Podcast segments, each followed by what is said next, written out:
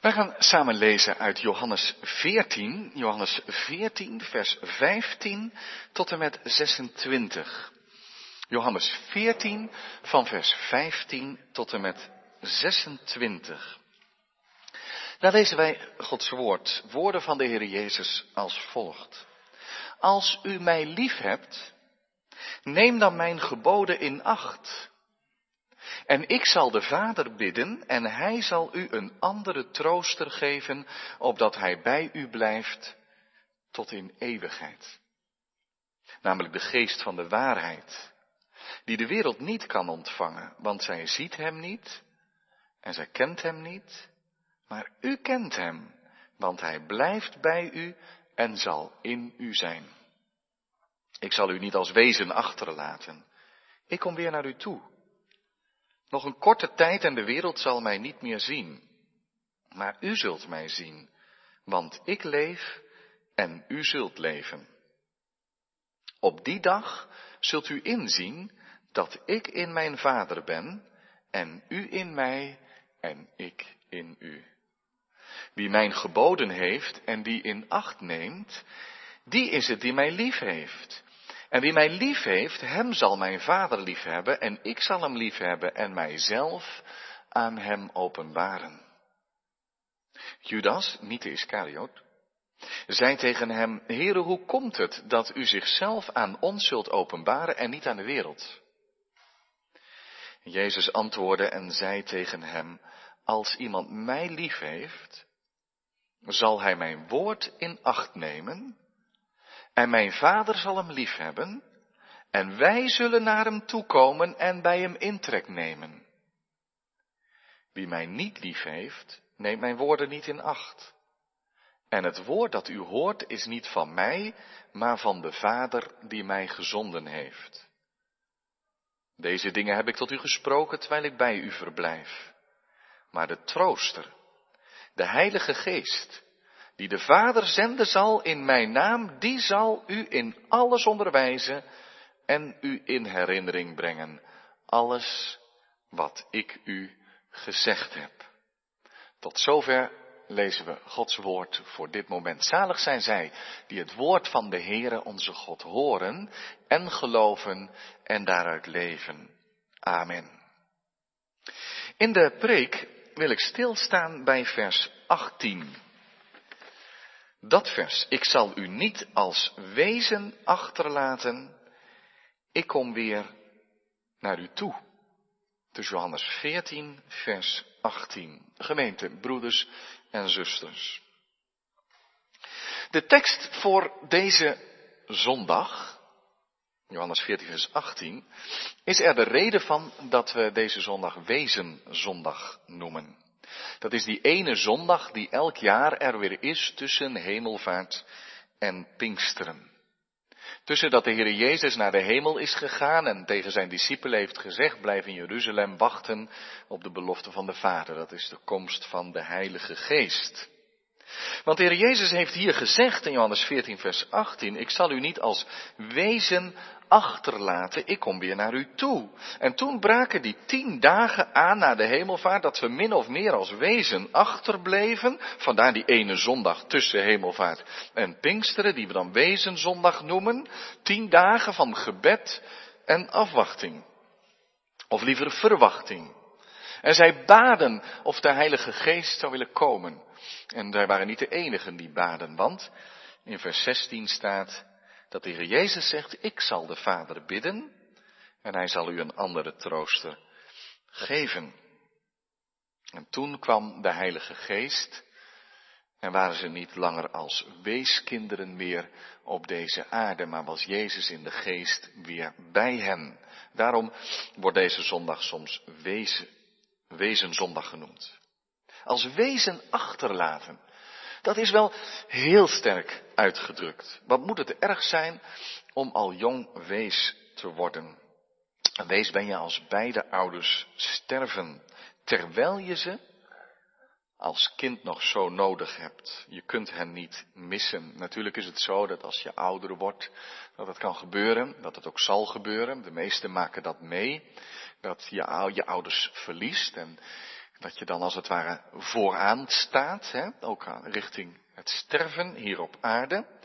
Maar het woord wees reserveren we toch vooral voor, uh, ja, voor, voor kinderen die hun ouders moeten missen. Wat een verdriet, wat een kwetsbaarheid. Soms denk je daar als ouders over na, u niet? Wij wel eens. Maar, maar dat is tegelijk moeilijk. Moet je dingen van tevoren regelen? Hoe denk je daarover na? Hoe zou het dan verder moeten? En dan bid je maar, Heer, verhoed het. onze kinderen hebben hun ouders nodig. Wat moet het erg zijn om wees te worden? In de tijd van de Bijbel kwam daar naast het gemis van liefde en zorg van vader en moeder ook nog eens bij dat je sociaal heel kwetsbaar was. Wie moest er voor je zorgen?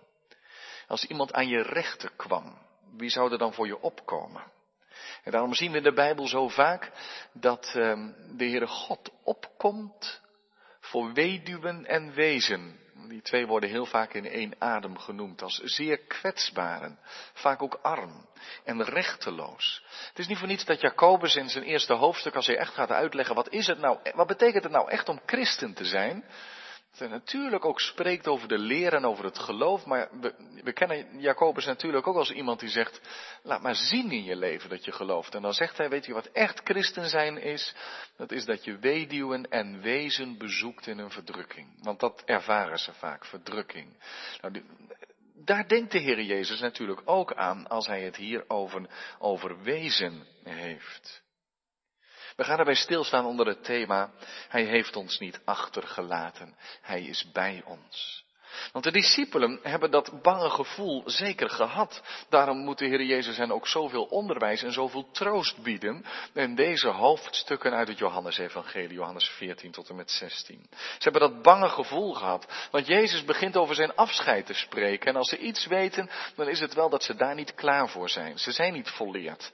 Ze zitten nog net drie jaar op school, op school bij de Heer Jezus. Maar ze hebben het gevoel alsof ze er nog geen grip op hebben. Ze weten nog zo weinig. En juist in dit, deze fase, zo vlak voor het lijden en sterven van de Heer Jezus, gaat hij met steeds meer nadruk spreken over zijn lijdensweg. En ze snappen er steeds minder van. En dan zegt Jezus, ja, dan moet ik weggaan. Dan moeten we afscheid nemen.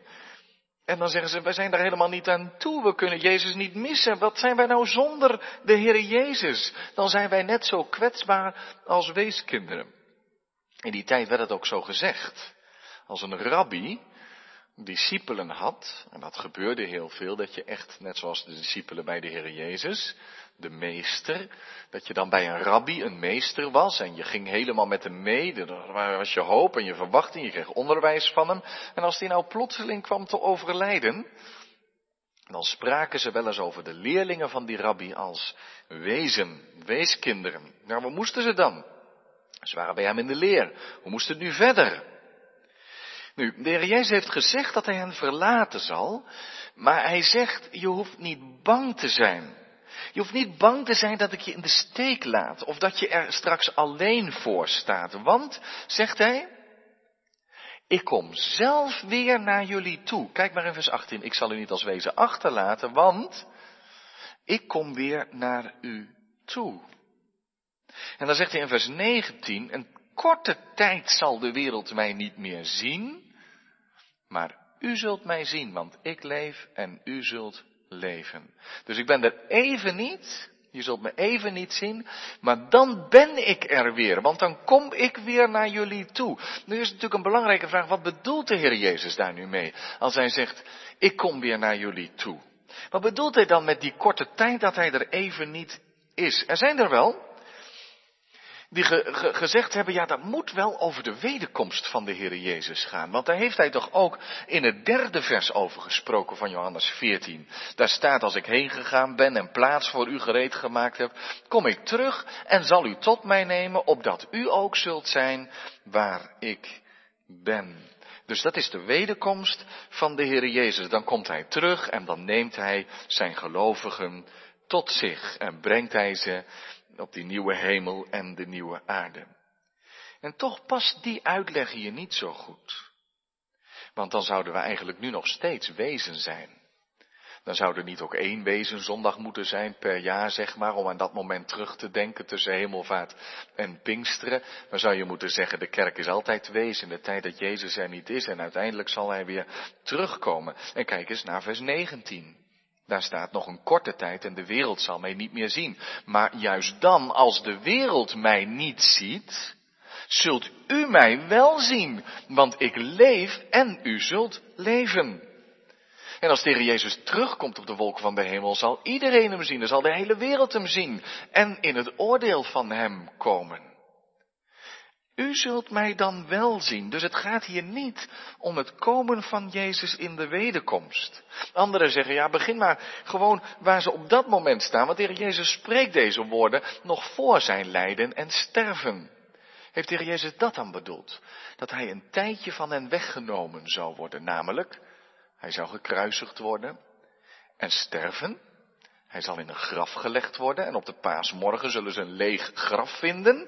Dan is hij er even niet. Maar daarna zal hij verschijnen. Hij laat zich dan niet zien aan de wereld, maar hij laat zich wel zien aan zijn apostelen, aan zijn discipelen. Die brengt hij weer bij elkaar. Uh, Maria Magdalena, Simon Petrus en de elf anderen, inclusief Thomas uiteindelijk. Zo verschijnt hij aan hen, niet aan de wereld, wel aan jullie. En dat is een mooie gedachte en toch niet goed genoeg. Want de Heer Jezus spreekt in deze hoofdstukken juist over zijn afscheid, over zijn verheerlijking als hij weer naar de Vader gaat.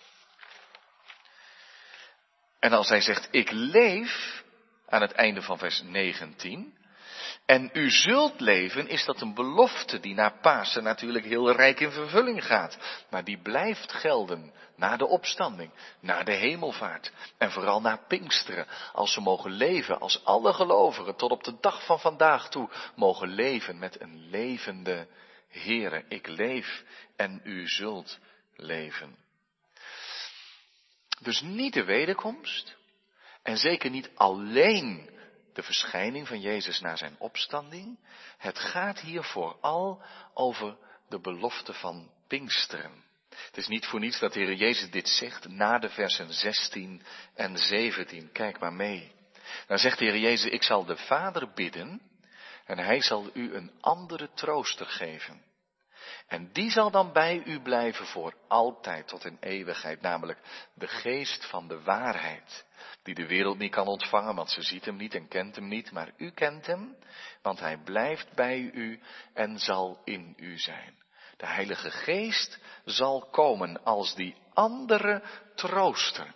Dat zegt dus, er zal een nieuwe tijd aanbreken. Het zal niet meer zo zijn zoals het nu is, beste discipelen. Nu ben ik direct bij jullie, maar dat zal niet meer gaan, want ik ga terug naar de hemel.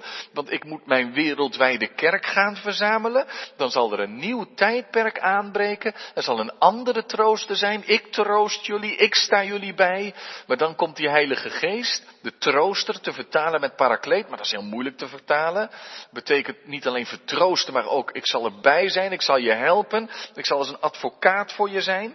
Nu, als wezen iets nodig hebben, is het dat wel. Iemand die voor hen opkomt. Nu, het tijdperk van de Heilige Geest breekt aan. Jezus zal naar de hemel gaan.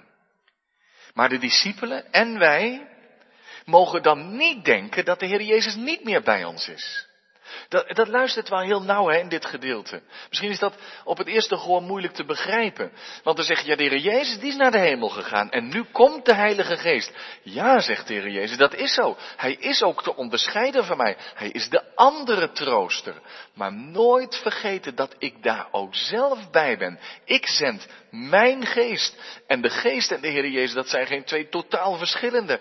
Dan gaat de Heilige Geest ervoor zorgen dat we in herinnering krijgen, staat in vers 26, alles wat Jezus heeft gezegd. Dan kom ik in de Heilige Geest ook zelf bij u. We moeten nooit denken dat de Heer Jezus naar de hemel is gegaan en dat hij vervolgens niet meer bij ons is. Dat hij dat heeft uitbesteed aan de Heilige Geest. Aan het slot van het Matthäus-evangelie bijvoorbeeld lezen we dat de Heer Jezus zegt, en zie ik ben met u, met u, alle dagen, tot aan de voleinding van de wereld. Dus als het tijdperk van de Heilige Geest aanbreekt, is Jezus niet de afwezige. dan is Hij zelf erbij. En zoals de kinderen zo mooi zeiden in het kindermoment, dan woont Hij in onze harten door de Heilige Geest. Dus als Jezus een andere trooster zendt, neemt Hij zelf geen afscheid. De Geest komt. Maar dan komt ook de Heere Jezus weer naar ons toe. En dat is gebeurd met Pinksteren. En daarom wordt deze zondag wel eens Wezenzondag genoemd. En dan zegt de Heer Jezus dus, ik ben dan op een heel nieuwe wijze bij jullie. Dan woon ik door de Heilige Geest in het hart van een ieder die in mij gelooft. Vandaar ook dat kinderlied. Ik moet weggaan, ik moet weggaan, maar tegelijk ik ben bij je. Ik ben bij je. En dan nog een keer naar vers 19. Dan staat er een korte tijd en de wereld zal mij niet meer zien, maar u zult mij zien.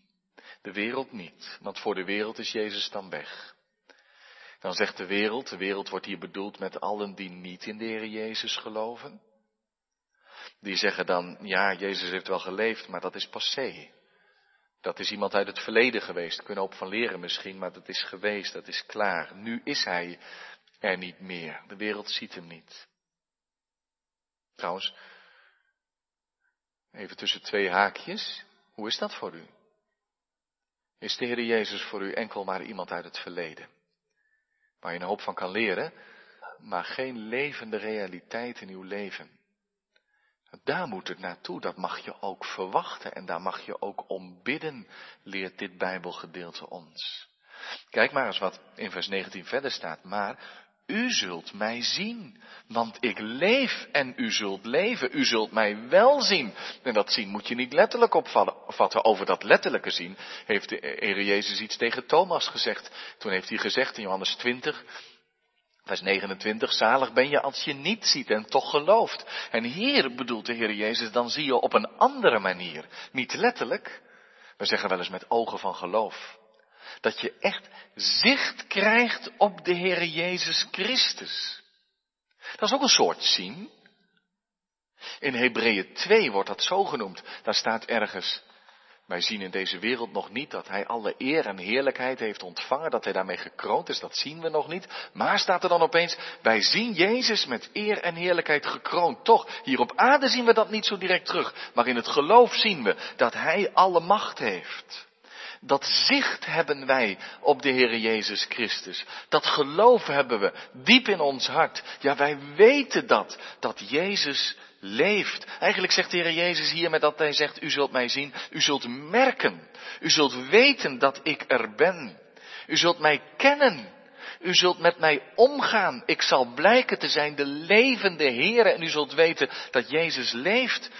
En ik denk dat het daar ook over gaat in vers 21. Wie mij geboden heeft en die in acht neemt, die is het die mij lief heeft. En dan, wie mij lief heeft, hem zal mijn vader liefhebben en ik zal hem liefhebben en mijzelf aan hem openbaren. Nog preciezer in vers 23, dan zullen wij naar hem toekomen en bij hem intrek nemen. Dat is wat die andere trooster gaat doen. Dat is het werk van de Heilige Geest. Maar dat staat nooit los van wie de Vader is en wie de Zoon is. Want de Vader en de Zoon samen komen dan intrek nemen in je hart en in je leven. Ik zal mijzelf aan hem openbaren. Dan zie je Jezus. Niet letterlijk, maar wel in het geloof. Hoe zal dat zijn? En dan komen we precies bij het moment of de plaats waar we hem het meest kunnen zien.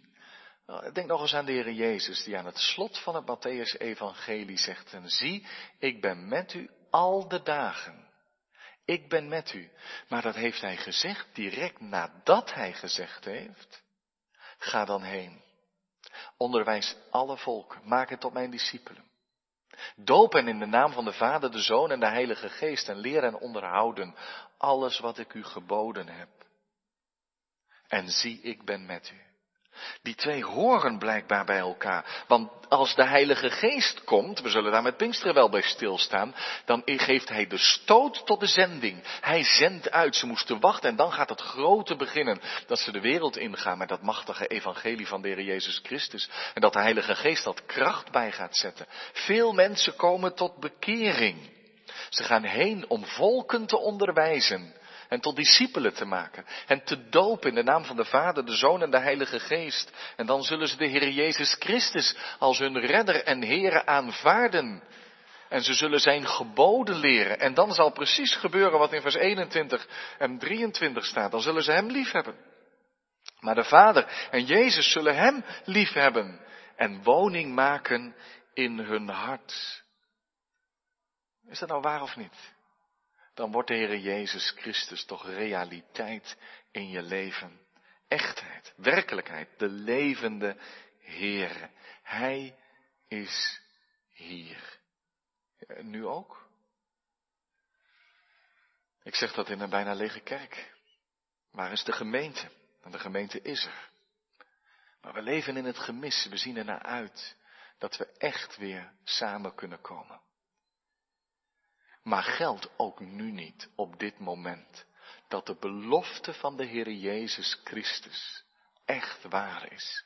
Dat waar twee of drie in zijn naam samen zijn, zij het op afstand, toch verenigd, verbonden in zijn naam, dat Hij daar aanwezig is. Wat een heilig besef moeten wij daarvan hebben, mogen we ervan hebben op deze ochtend, al zit u thuis ergens de dienst mee te beleven. Dat Hij er is waar zijn woord open gaat.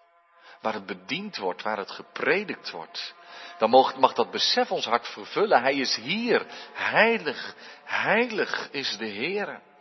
En als we weer samen mogen komen, mogen we dat nog veel intenser beleven dat we samen een dienst mogen beleven. Mag dat besef niet diep doordringen in ons hart als dat weer mag? In de liturgie, die een dialoog is, een ontmoeting waar de Heere spreekt door zijn woord en door zijn heilige geest.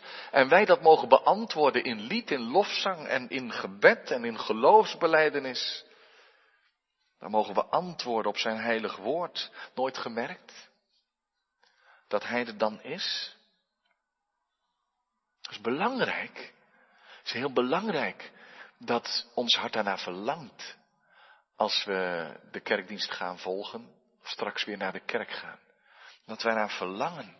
Dat we leven in het besef dat de Heer Jezus ons niet heeft achtergelaten van zorg maar dat je het een beetje volhoudt tot de wederkomst, dat geloof en zo. Maar dat Hij er is met zijn Heilige Geest, maar ook zelf. Dan is Hij te zien met ogen van geloof, om zicht te krijgen op de Heer Jezus, ook in de sacramenten, in doop, waar Hij zijn naam met die van ons verbindt, dan komt Hij daarin naar ons toe. Hij komt telkens weer naar ons toe. Hij komt in de doop naar ons toe. Maar ook in het breken van het brood, in het delen van de beker, dat, dat zijn middelen die de Heilige Geest als het ware in handen neemt om Christus ons hart binnen te dragen. Om het geloof te voeden, om daarbij gebroken brood en vergoten wijn samen te zijn met zicht op onze Heer Jezus Christus, die gezegd heeft, ik leef en u zult leven. Dan mag je Hem zien met eer en heerlijkheid gekroond. Wat is dat besef belangrijk? Ik heb dat zojuist wat gekoppeld aan met name aan de eredienst. Omdat ik denk dat de Bijbel ons heel duidelijk vertelt dat we daar zulke grote verwachtingen van mogen hebben. Maar ook als u zelf de Bijbel opent en tot hem gaat in gebed en thuis misschien een lied opzet om uw hart te laten meenemen, de lofprijzing voor hem, dan is Hij daar. Ja, Hij woont in ons hart als we met een oprecht geloof in Hem geloven. Dan woont Hij in ons hart, dan is Hij nooit ver weg. Mogen we dat juist niet op deze wezenzondag elkaar voorhouden en horen vanuit het gepredikte woord van God? Heeft u soms het gevoel achtergelaten te zijn? Als weeskinderen in deze wereld. Dan zeg je misschien in eenzaamheid en verdriet, waar bent u toch? U lijkt zo ver weg. U bent naar de hemel gegaan, maar de hemel is zo ver weg. En mijn leven is ook soms zo ver weg van de hemel. Ik kan niet zonder u. Wie ben ik zonder u in deze wereld? Dat is het gevoel verweest te zijn in deze wereld. Maar met deze belofte, Johannes 14, vers 18, mag u gaan bidden, naar de Heere toegaan in uw gebed. En zeggen, Heer, u heeft het beloofd en u heeft het ook in vervulling doen gaan met Pinksteren. Dan bent u gekomen in de Heilige Geest. De Heer Jezus heeft die, de Vader gebeden om de Heilige Geest. En Hij wijst ons daarmee ook de weg op. Dat wij bidden zullen. Kom Heilige Geest, want u bent gekomen. Maar kom ook steeds. We zijn nog niet thuis. We zijn nog niet bij de Heer. We zijn nog onderweg. Het is de tijd van de Heilige Geest. De Heilige Geest die ons hart vervult. Dan heb je genoeg. Maar hij vervult het hart ook met heimwee. En dat maakt je uiterst verlangend. En dan zeg je, ik heb het juist niet. Het moet allemaal nog in vervulling gaan. Maar ik blijf verlangen, steeds meer verlangen. Dat is ook de vervulling met de Heilige Geest. Dan mag je hem aanklampen op zijn woord. Wil je hem zien? Letterlijk kan dat niet. Nu niet. Maar het geloof hoeft er niet minder van te zijn. Je mag zicht hebben op de levende Heere. Dat kan door te bidden, door veel te verwachten, door de weg te gaan die de Heere wijst, door de rijkdom tot je te nemen die we hebben ontvangen in de schriften, de verkondiging, de liturgie, de lofprijzing. En daarom kind van God. U staat er niet alleen voor. Wie zouden wij zijn? Dat is misschien wel het meest kenmerkend voor een kind van God, vindt u niet? Wie zouden we zijn zonder de Heer Jezus Christus? Dan zouden we echt weeskinderen zijn. Zonder zorg, in alle kwetsbaarheid. Dan zouden we het niet redden. Zonder Jezus. Daarom zeggen we, ik kan niet zonder u, heren. En de Heer zegt, dat hoeft ook niet. Ik ben erbij. Ik heb je niet achtergelaten. En wat ik u wil geven, en dat staat precies één tekst na onze schriftlezing in vers 27. Nou, dat heeft er ook mee te maken. Vrede laat ik u. Mijn vrede geef ik u. Niet zoals de wereld die geeft, geef ik die u. Mijn vrede. Laat uw hart niet in beroering raken. En niet bevreesd worden. Dat is wat de Heere doet als we zicht op Hem mogen krijgen. Ik ben erbij. Ik woon in je hart. En dan geef ik mijn vrede.